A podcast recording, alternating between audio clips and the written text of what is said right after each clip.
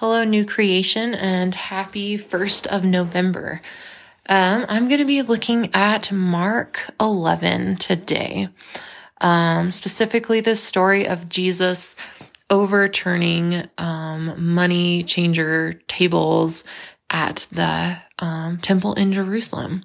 So he enters the temple and he sees doves and things being sold, um, and he overturns them and has this explosion of we can only assume an anger and indignation um, and he doesn't allow people to sell things in the temple anymore. And he says that this is supposed to be a house of prayer and you're basically turning it into a place of commerce. Um, and it just got me thinking about how upending religious practices and forms of religion is what Jesus is in the business of doing. Um, he disrupted and he overturned a certain way that they were doing things in the temple. Um, and in doing so, he's making room for a more authentic relationship with God and with each other. Um, it reminded me of this Larson Andrews article I'd read, um, and this quote, he says, Jesus, Jesus often brings, um, about a new future by breaking a few things down. Um, and in this case, Jesus is breaking down a sort of ritual and a sort of, um, way that people were doing things in his church that he didn't see as beneficial to them. And in fact, he saw as um, not good for them.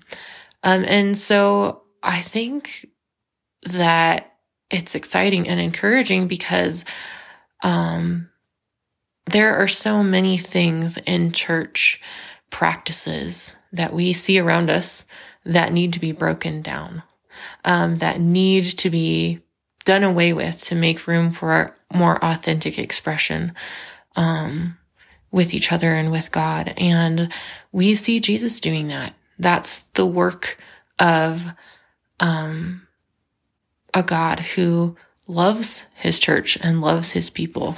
And, um, I think that we get to join him in that work, in that breaking down of things that are not healthy, um, in the way of looking at God in the way that we do church. Um, and in doing so, we're making room for something better, for something more um, meaningful with God.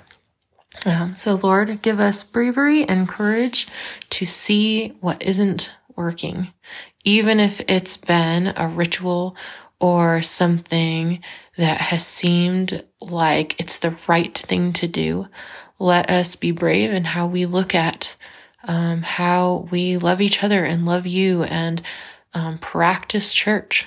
I thank you for being a God who's not afraid of disruption, but actually seems to see it as a part of what brings healing. That sometimes we have to break things um, in order for them to be more fully healed.